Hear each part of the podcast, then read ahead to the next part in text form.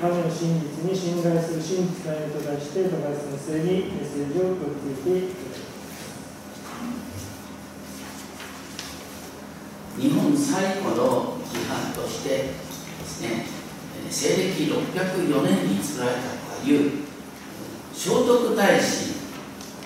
のですね17条の憲法というのがある。その第1条は和をもって尊しとなし逆らうことなきをねといます。そして第17条はそれ言葉は一人定むべからず必ず衆と共によろしくあげつらうべし。まあみんなで一緒に話し合って決めたことはいいことなんだ、ね、日本のカルチャーとしてですね誰か一人が決断するのはダメなんです。みんなで決めたってことは正しいことなんです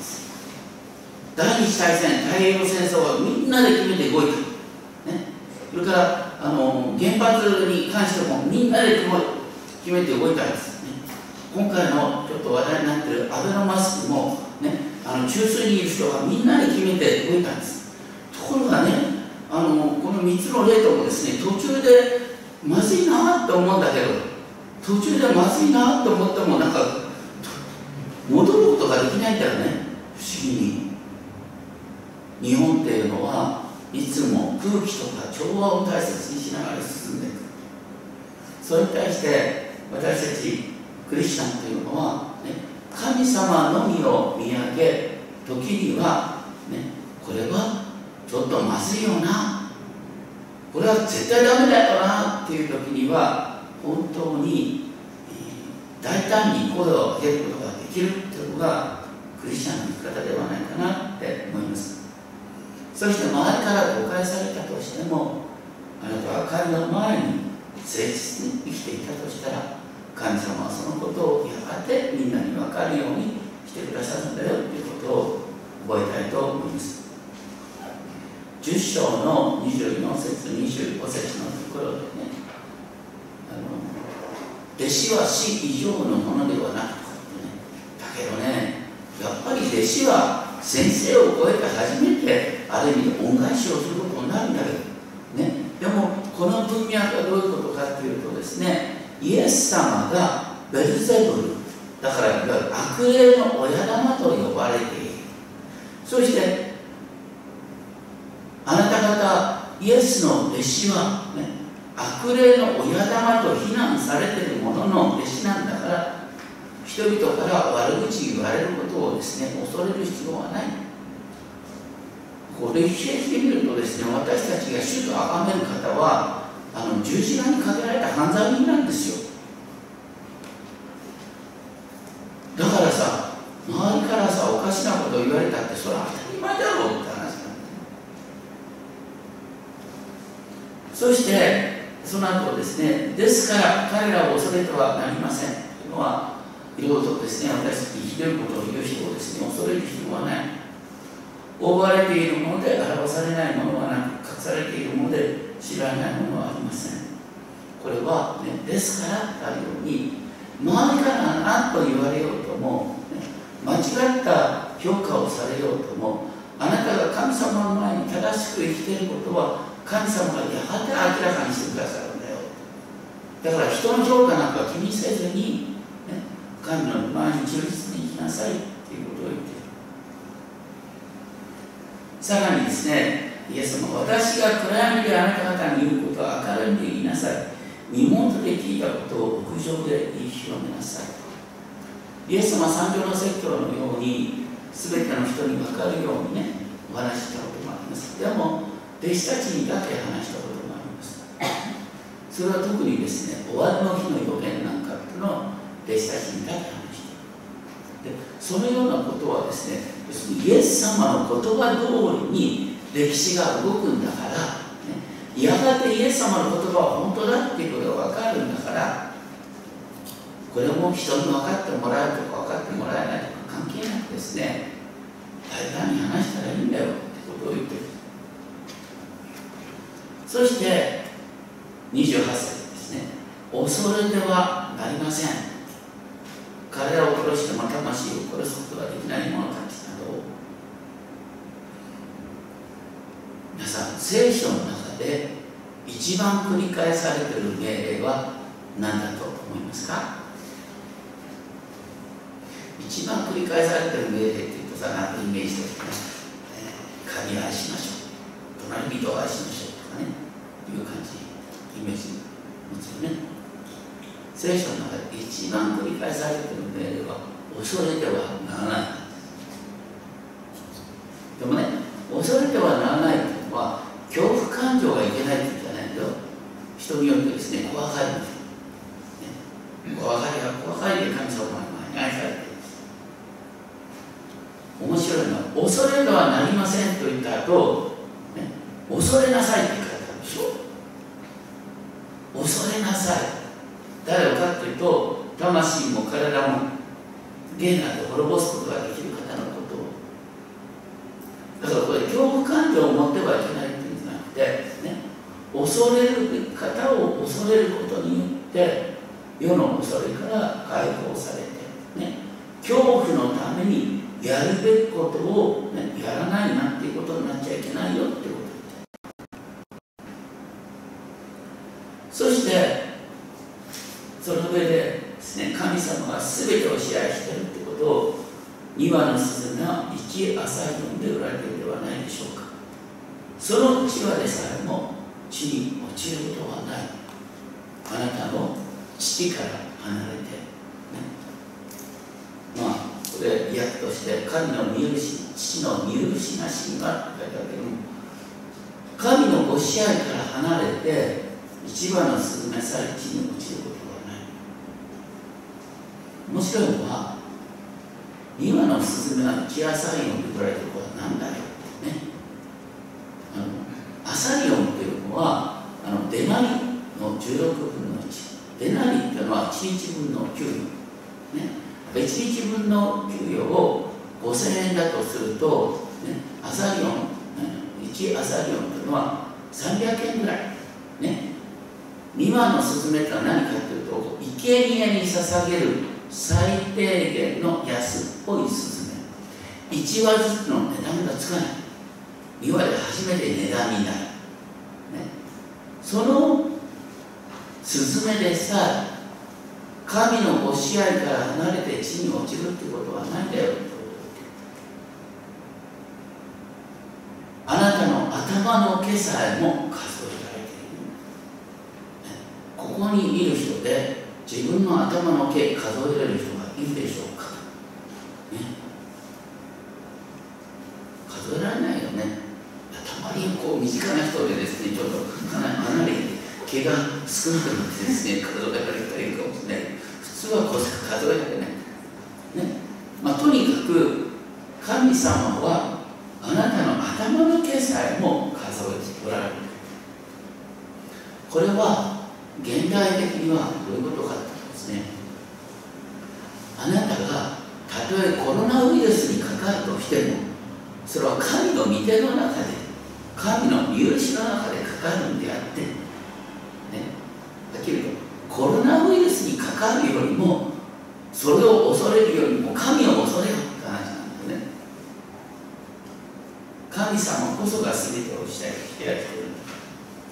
あの私たちは何でもかんでもね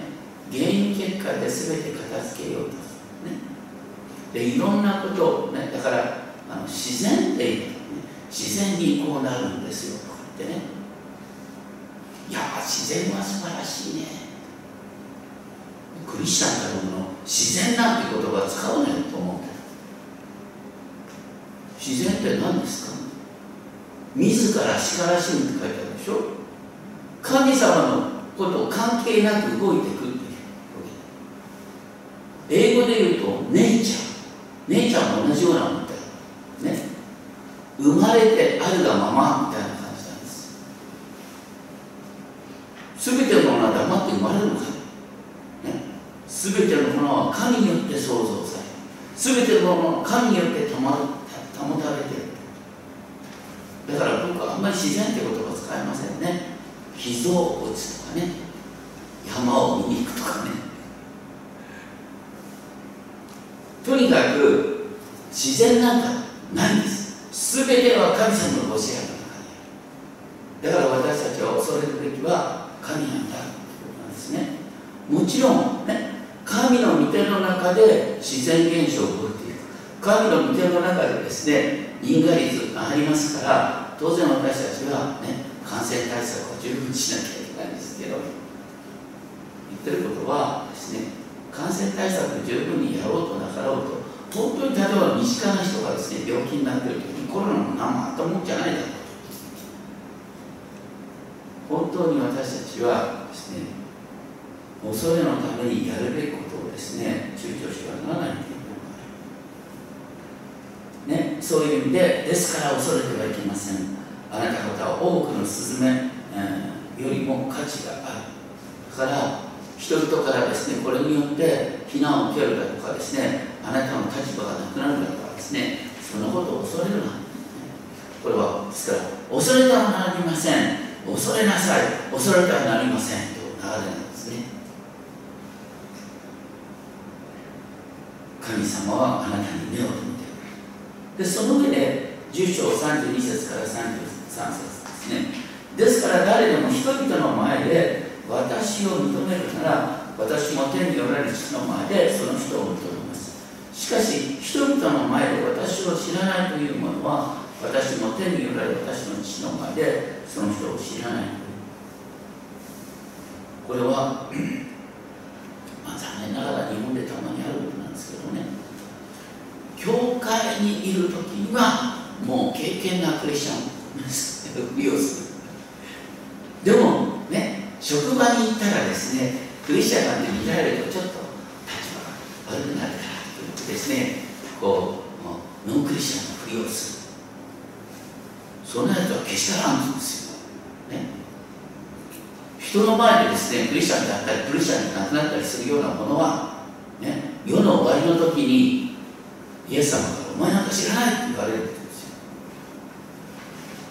これ怖いですよね。現代体人だけど弟子のことを考えているペテロさんどうだったっけ？とかってねみんなの前でね私は絶対イエス様あなたのことを、ね、気になんか知りませんと言っていざとなったら3度知らないって言ったでしょ。お前はあのガリラヤ弁話すから仲間じゃないかとかいや知りませんとか言ってね。で3度目はなんとかもうあの呪いをかけて誓ったって言うんだよ、ね、嘘だったらもう地獄に落ちてもいいっていうぐらいの、うん、こう勢いで「私は知りません!」って言ったんだよね。で教会はペテロの信仰告白の上に立って歩ってここねまた16章に書いてある教会はペテロの信仰告白の上に立ってねそういういい加減な信仰告白でも何が変わったの？ねペテロさんは復活のイエス様と出会いその後精霊を受けることによってガラッと変わったんだよね。私たちも、ね、自分の力でイエス様を主と告白すること。聖書を見ると精霊の働きによって初めてイエスを主と告白することができる。第一コリント12章2節ですね。精霊によらなければ誰もイエスを主と告白することはできないって書いてあるから私の信仰告白は人間の力ではないんです。人間の死の力ではない。だからはっきり言うとですねあの失敗だな。あの人の前でね力になるどうしようなんて思いながら主を助けてください。って祈りながらねその困った人の前に出た時に精霊が働いてあなたにきちんと信仰告白を与えてくれるんですよ。私はできません助けてくださいっていう人のうちに信仰告白あるんです。でも最初からそんなの無理だよなんていう人はダメなんです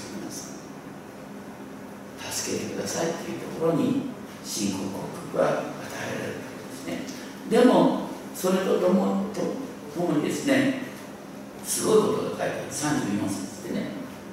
34節は思ってはならないっていう驚く宣言が何かというと私が来たのはイエス様が来たのは地上に平和をもたらすためだと思ってはいません、ね、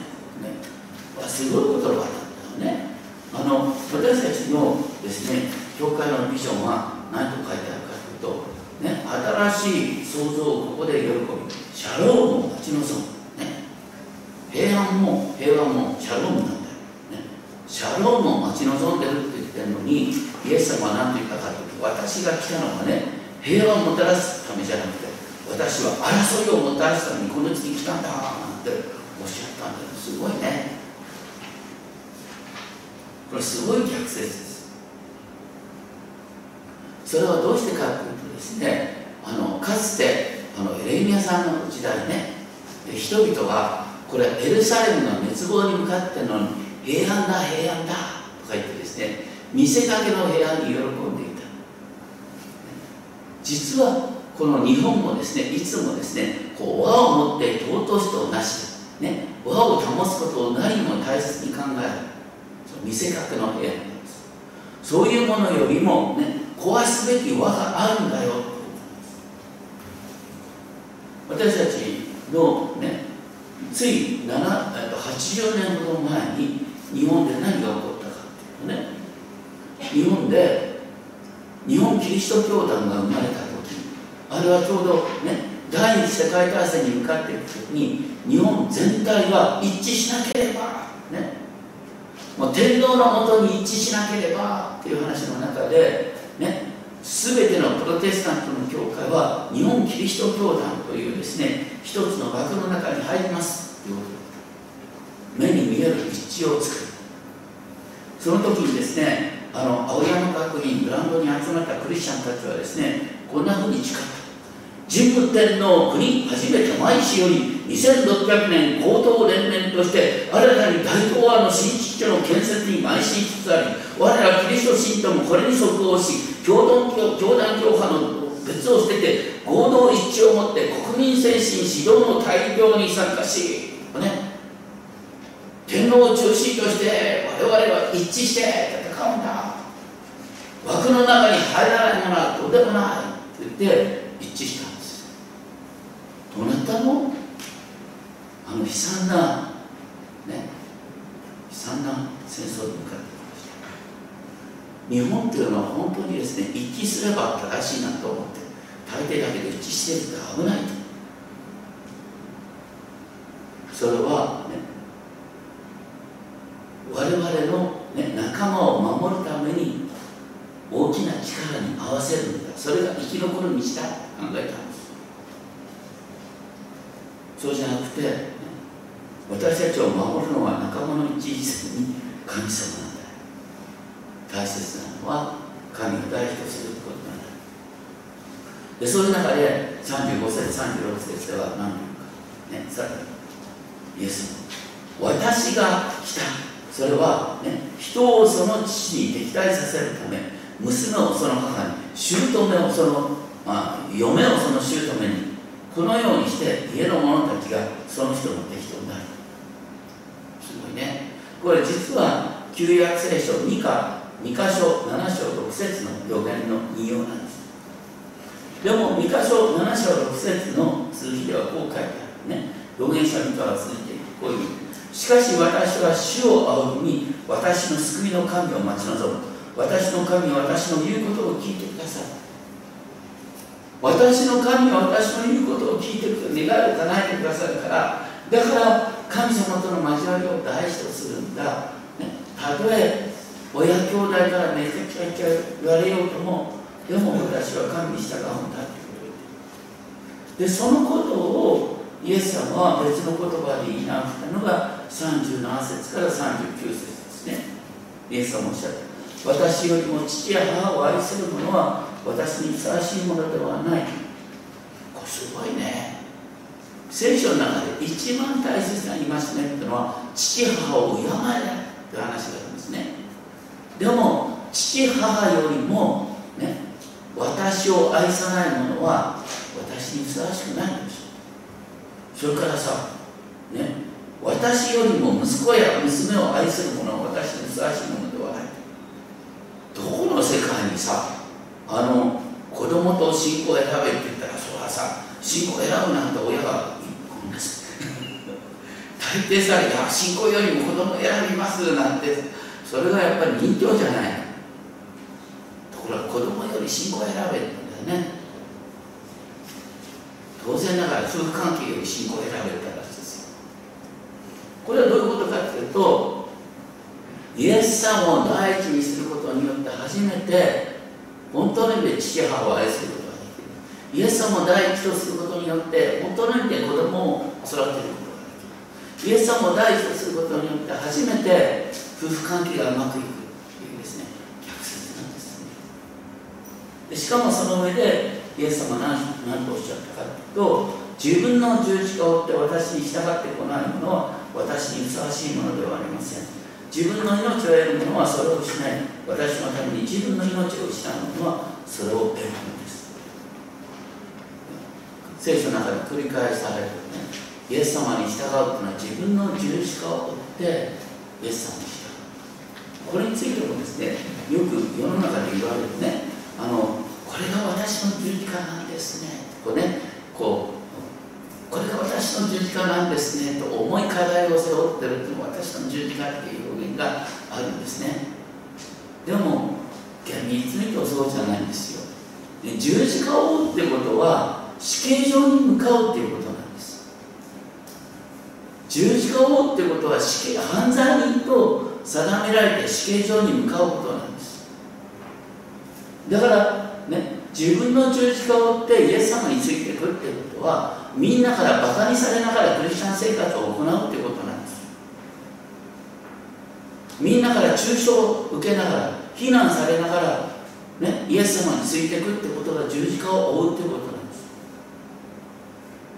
しかもやることなすことうまくいかなくなってでも神様どうしてこうなるでしょう？でも私はこうせざるを得ないんだ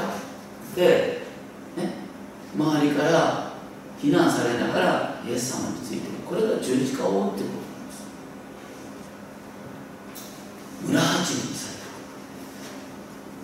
そう考えるとですね本当に私たちはあまりにもですね良い証を立てようとかってさそんなことを考えたら知らないうちに人の顔色になったいつでもどこでもイエス様に従うことを大事としましょう。でそれはねアブラハムのとこからそうなんですよアブラハムに対して神様は何て言われたあなたの父の家を出てあなたのふるさとを出てあなたの親族を出て私についてきなさいとおっしゃった。創世記12章1節から3節、ね、あなたの父の家を出て神様についていく時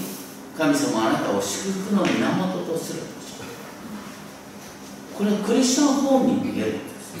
ね、私たちがクリスチャンとして従う時にねやっぱり親の信仰じゃダメなんですよ。自分自身でどっかで決断する。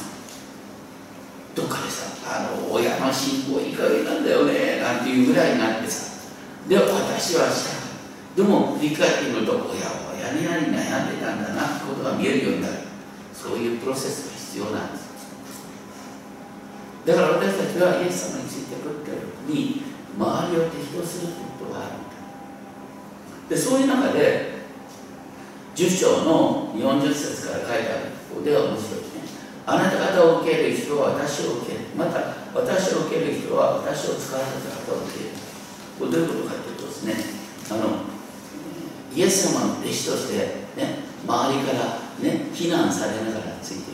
ていくでそのねあなたが周りから非難されてるけれどもあなたを大切に扱ってくれる人をイエス様は大切に見てくださいっていうこと。これね分かりやすく話すとあのねクリスチャンの論理とはちょっと一見違うように聞こえるかもしれないけど第二次世界大戦の時にヨーロッパでですねあのユダヤ人大変な目にあったよね。であのユダヤ人をかくまった人がいます。有名な話はあのアンネの日記ってさ読んだことはなくて話聞いたことあるよね。アンネの日記っていうのはどこで書かれたかというとアムステルダムですねオランダそこであのアンネ・フランク一家8人をですねかくまった、ね、オランダ人がいるんですよ、ねね、ビクトール・クーフレルっていう人ね。で結局2年間かくまったんだけどバレちゃってですねみんな強制収容所に送られるんだけどお父さんだけが生き残って後で安年の日記をですね公表するわけですよ。でこの事実が知れるようなんですけどもこのアーネ・フランク一家8人をかくまったですねあのビクトール・クフレルという人も同じように収容所に送られるんですけども死なずに、ね、済んだ、ね、その後このクフレルさんはどうなるかというとですねユダヤ人からあのね本当にあの諸国民の中の正義の人という称号を受けるんです。諸国民の中の正義の人という称号を受けたあ日本人知ってるかな？杉浦知念ね。彼一人だ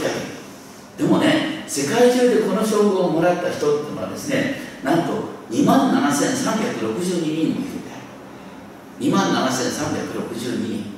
ねポーランドに6992人もいるんですオランダにね5778人もいる。それらの人々はね命がけでユダヤ人をかくまったんです。命がけでユダヤ人をかくまった人はね後でユダヤ人がね発見する。この人を私を命がけで守ってくれた。ね。杉浦の中年であった発見されたのはユダヤ人が発見してくれたんですよ。ユダヤ人の法人として。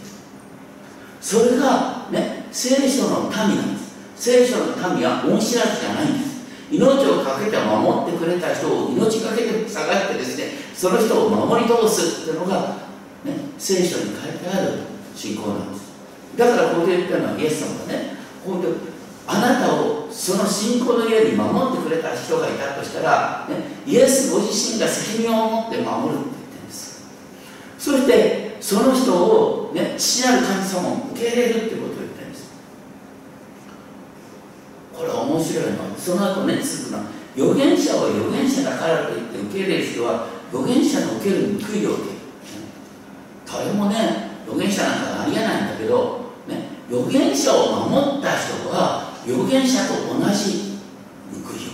ける、ね、豊かにで正しい人を、ね、みんな私たちどっか正しくないところがあるんだけど、ね、主にある義人だとして守った人はその義人が受けるはずだった報いをあなたは受けることができる。その文脈の中で何と言われるかというとねあのこの小さいものが、ね、私の弟子だからというのでたった一杯の冷たい水でも飲ませる人は誠にあなた方にいます。その人は決して報いを失うことはありません。あなたがクリスチャンであるがゆえにですねちょっと困った立場に置かれていた。クリスチャンであるがゆえに困った立場に置かれていた。そのあなたをねクリスチャンであるからということを知ってて助ける人はそれはイエス様の豊かな報いを受けるということです。これどういうことかというと私たちはね日本には自分の信仰の上に周りの人に迷惑かけちゃいけないと思うよね。でもイエス様だったらね私にイエス様に従うことによって周りの人にどんどん迷惑をかけると言ってるんです。迷惑をかけられたと思う人は一見ねそうに思えるかもしれないけどイエス様はね私たちの信仰のゆえに助けてくれくれた人を決してねあの見捨てることはない。さっきねユダヤ人を守った人がねその後徹底的にユダヤ人から守られたと同じようにクリスチャンを守る人は徹底的に神が守ってくださるんだよ。私たちね救いっていうと、ね、イエス様を救い主として、ね、みんなの前で告白したものは救われるで、ね、結構ですねインスタントな信仰告白を迫られて僕も一番最初はインスタントの信仰告白をね4つの法則とか言ってて「ああ信じますああ信じます」とかってさまあそれはいいんだよ。それきっかどうでもいいんだよ。でもその人の信仰が本物かどうかってどこで現れるかって切羽詰まった状況の中であなたは誰の味方なのか。切羽詰まった状況の中でクリスチャンの味方とならないものは神の適当なんです。一見その人の信仰がいい加減なようである公の場でね信仰告白してないようでありながらでも徹底的にクリスチャンの味方である人を神様を守り通してくださるだから信仰っていうのは人間関係に現れるんです。信仰っていうのは人間関係に現れるんです。あなたは誰の味方として生きてる？クリスチャンの味方として。クリスチャンの交わりの味方として生きてるかどうか。そのように生きる人を神様は決して、ね、報いから離すことはない。これは決して、ね、救われるとか救われないとかいう話とちょっと別次元の話なんですね。でも私たちはそこに希望を生み出すことができますなぜなら預言者を守るのは預言者の受けるべき報いを受けるって書いてある疑心を守るのは疑心が受けるべき報いを受けることができるって書いてあるですからあなたの周りでたとえですね信仰告白に至らないという人がいたとしても、ね、あなたの信仰を尊重しあなたに寄り添ってくれる人がいたとしたら。その人を神様ちゃんと守ってくださるんだよというですね素晴らしい保証として受け止めることができると思います。これはどうして何を言うかというと、ね、日本的な和の中にねとどまるんじゃなくて私たちはいつでもどこでも主を大事として生きるそれによって迷惑をかけることがあるかもしれない。恐れる必要はない。イエス様はちゃんと面倒を見てくれる。祈りをしましょう天のお父様私たちは本当にいつも周りに迷惑をかけるとございます。そしてきちんと自分の信仰を全うできないそんな気持ちになるところありますしかし信仰告白を与えるのは聖霊ご自身です。そして聖霊ご自身が証を立てさせ立てさせてくださいます。たとえ一時的に私たちの信仰のように家族関係がまずいことになったとしてもあなたはそれを面倒見てくださいます。私たちが自分の信仰を貫こうとして周りに迷惑をかけることがあったとしても私たちを守ってくれる人をイエス様ご自身が守ってくれます。どうか私たちもそれをいつでもどこでイエス様を大事とした生き方ができるよう守ってください。本当に十字架を持ってイエス様についていく。それの決断を日々接してくださいますように。尊き主イエス・キリストの名によってお許します。